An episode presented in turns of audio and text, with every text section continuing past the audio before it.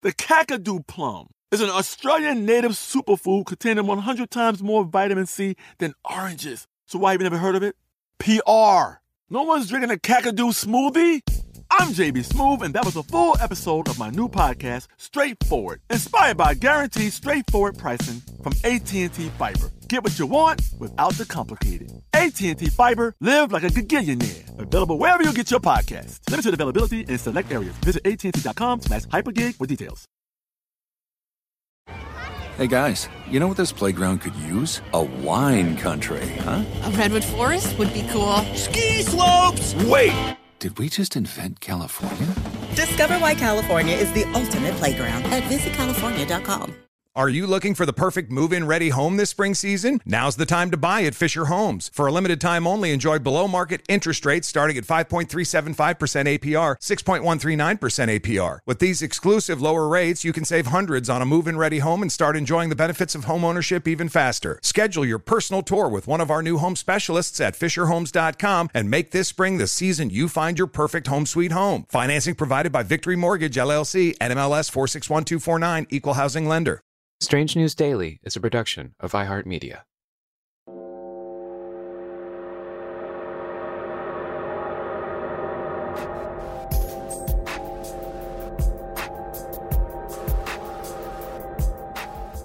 In a world full of bizarre events, unsolved mysteries, and a billion stories from all corners of the globe, some news gets lost in the shuffle.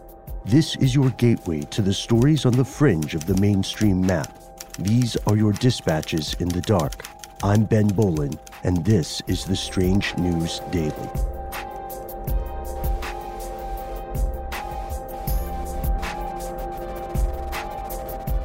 Our first story today everyone knows Amazon is a pretty big business. The owner, Jeff Bezos, is literally the richest guy in the world. But how much money does this company actually make? It turns out they're cleaning up in the age of quarantine, making an astonishing $10,000 in sales every single second. This calculation comes from the J. Stern and Co. World Stars Global Equity Fund. A few days ago, Amazon released its sales and profit figures from the first three months of 2020, which included the first few weeks of lockdown in the United Kingdom, parts of Europe, and the US. Amazon sold $75.4 billion worth of goods and services over these three months. It's a number that Christopher Rossbach, the portfolio manager at J. Stern, called frankly staggering. Amazon's North America sales rose 29%, while Amazon Web Services, that's the company's huge cloud computing segment, increased 33%. The company revealed this in an earlier earnings release. At the same time, its cost of fulfilling all those customer orders jumped 34%. It hired thousands of new workers and even increased their pay. So, once you add in the cost of all those sales, Amazon posted an operating profit of 3.9 billion for the quarter. That's actually almost a 10% drop from this period last year. Amazon CEO Jeff Bezos acknowledged the success, but he also acknowledged the difficulties posed by the pandemic, saying, quote, "The current crisis is demonstrating the adaptability and durability of Amazon's business as never before, but it's also the hardest time we've ever faced." Bezos went on to say the company plans to spend at least 4 billion on costs related to the COVID-19 outbreak in the next 3 months. He outlined an increase in personal protective equipment as well as pay bumps for workers, more intense cleaning of warehouses, and about $300 million allocated to develop internal coronavirus testing abilities. Of course, many Amazon workers say these measures are not enough. Amazon and Whole Foods workers have even called for strikes. They've asked for better paid leave policies, more PPE, and reinstatements of workers who have been fired after speaking out. Workers like Emily Cunningham. She was a user experience designer for Amazon until she was fired after criticizing the company's safety and climate policies. And she says Amazon is putting workers in an impossible situation where they have to choose between getting groceries and rent paid and potentially infecting themselves or others. She, like many current and former Amazon employees, particularly criticized what she sees as Amazon's lack of transparency, saying, quote, Amazon is not giving out the number of cases, so workers don't know if it's 2,000 public cases. Is it 200? Is it 20? She concluded if Amazon has those numbers, it needs to say so. While Amazon is taking a lot of heat for its employment practices, a controversy that raged far before the current pandemic, there's no arguing that they are making money hand over fist in a sharp contrast to old fashioned brick and mortar stores, many of which may never recover from the forced closures across the planet. And the big question will this surge in profits disappear when the pandemic subsides? Experts aren't so sure.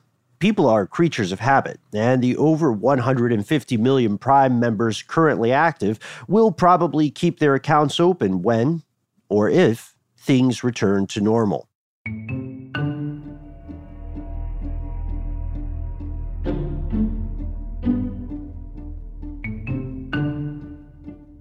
Our second story today Where's the line between censorship, free speech, and public safety?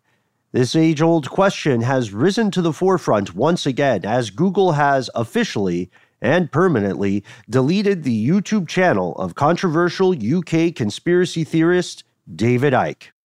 According to Google, they took this action after repeatedly warning Icke that he was violating YouTube policies by posting misleading information about the ongoing coronavirus pandemic.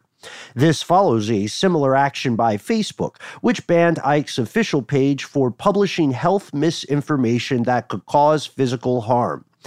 Like YouTube, Facebook states this ban was the result of repeated violations of existing company policy.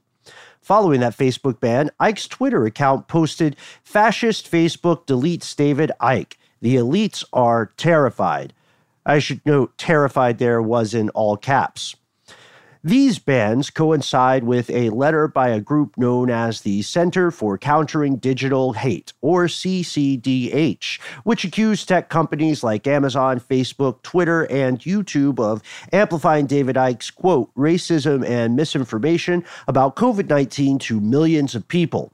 This letter, which you can read in full online, cites several examples of false claims made on YouTube, Instagram, and Twitter. The letter argues that in a YouTube interview, Icke claimed a Jewish group of some sort was behind the coronavirus. It goes on to claim that in an Instagram post, he said 5G mobile networks left people unable to absorb oxygen. And finally, that in a Twitter post, he claimed Germany was moving to legalize sexual assault for Muslim men. So, back to YouTube. Google will still allow videos posted by other channels featuring Icke to remain live so long as the content of those videos does not break its rules. A spokesman for the company stated YouTube has clear policies prohibiting any content that disputes the existence and transmission of COVID 19 as described by the World Health Organization and the National Health Service, and confirmed Icke will not be allowed to start a new YouTube channel. That previous channel had more than 900,000 subscribers. The last clip posted on the channel was about his Facebook ban. That clip reached about 120,000 views before the channel was deleted.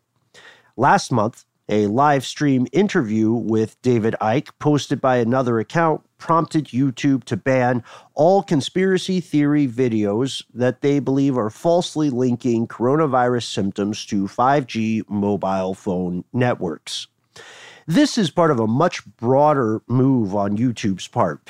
The tech firm subsequently went further by banning any material that suggests coronavirus doesn't exist, any material that contains medically unsubstantiated diagnostic advice about the virus, or any material that disputes the efficacy or the guidance about social distancing and isolation that's been issued by WHO and local health authorities. Now, of course, you can imagine how this is fuel to the fire for some conspiracy theorists as well as advocates of free speech. Because there was another open letter in which members of Big Brother Watch, the Adam Smith Institute, the Index on Censorship, and the Open Rights Group expressed concerns that the censorship was going too far, noting, quote, it is through a free forum of ideas that citizens understand, contextualize, and trust information, not through harsh restrictions on information sharing. While the debate over censorship, free speech, and public safety will continue into the foreseeable future, it's important to note that private tech companies are well within their rights to ban any content as they see fit. Unlike governments, they don't have to make a law allowing them to take these sorts of actions. They own the sandbox, so they make the rules of the playground. Also, various nations are cracking down on what they call rumor mongering, propaganda, conspiracy, fake news, and so on. So, if anything, these trends seem set to continue into the future.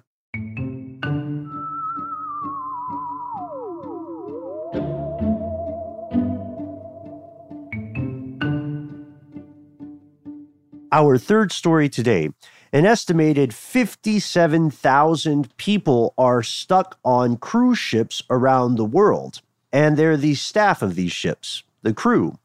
You see, most passengers on cruise ships affected by the pandemic have by now made it home one way or another. But what about the crews that kept everything running smoothly and then looked after guests as coronavirus panic swept the oceans?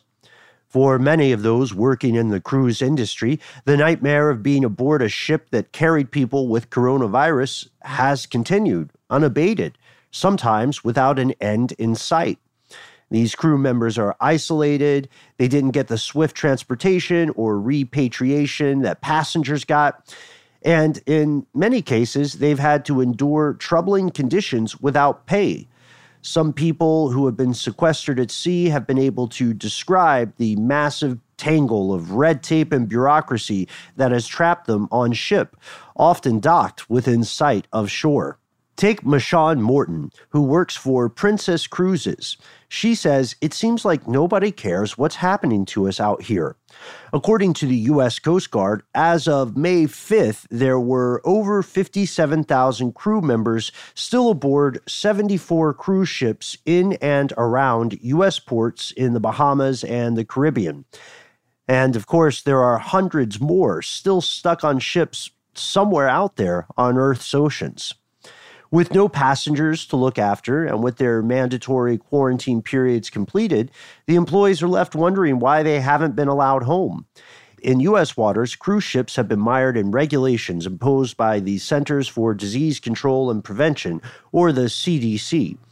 In some cases, crews are moored right at the dock. Again, they're able to see land they cannot enter. The CDC's official line here is that crew members can only be permitted to disembark or transfer between ships provided that they'll be transported by specially chartered aircraft or personal vehicles. And, as it turns out, getting those charters approved seems to be tremendously difficult. Cruise ships unaffected by COVID 19 are able to disembark and travel via commercial airlines, but only on a case by case basis and only with prior CDC approval. The cruise line has to complete a statement attesting to the status of the ship as completely free of COVID 19. The CDC has also imposed harsh penalties for violations of these rules, and these penalties have delayed cruise lines from agreeing to the policies.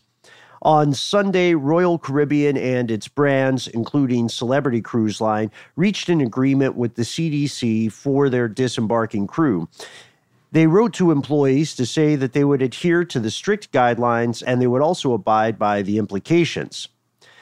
Other cruise lines may follow Royal Caribbean's examples, but the situation is massively complicated. People are wary about cruise ships in general. Employees and employers are concerned about the details of CDC policies.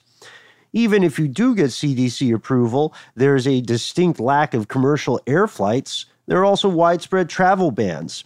These factors, along with many other miscellaneous ongoing uncertainties, mean that for now, many, many crew members are going to remain stuck on board.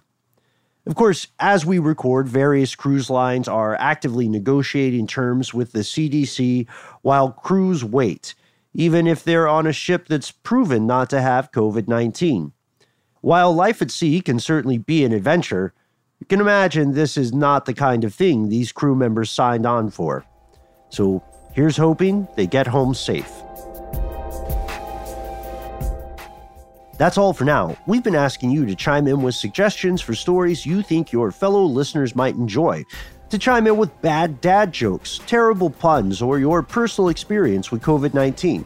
Let us know what's happening in your neck of the global woods. Tag hashtag Strange Daily on Twitter or reach out to me directly. I'm at Ben Bowlin HSW on Twitter and at Ben Bowlin on Instagram. Thanks as always to our super producer Dylan Fagan, our research associate Sam Teagarden, and most importantly, thanks to you. I'm Ben Bowlin. We'll see you tomorrow. Until then, stay strange.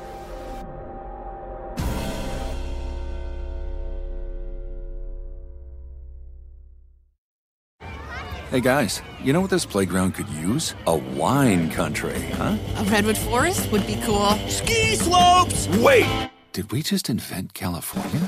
Discover why California is the ultimate playground at visitcalifornia.com. Are you looking for the perfect move in ready home this spring season? Now's the time to buy at Fisher Homes. For a limited time only, enjoy below market interest rates starting at 5.375% APR, 6.139% APR. With these exclusive lower rates, you can save hundreds on a move in ready home and start enjoying the benefits of home ownership even faster. Schedule your personal tour with one of our new home specialists at FisherHomes.com and make this spring the season you find your perfect home sweet home. Financing provided by Victory Mortgage, LLC, NMLS 461249, Equal Housing Lender. We went from normal life, healthy child to acute lymphoblastic leukemia or B cell ALL. The St. Jude team came up to get CJ via ambulance. Shortly after that, I noticed a rainbow. It meant that there was hope. We were driving into hope.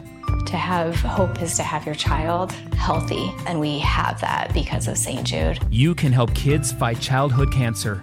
Please become a St. Jude Partner in Hope today by visiting musicgives.org.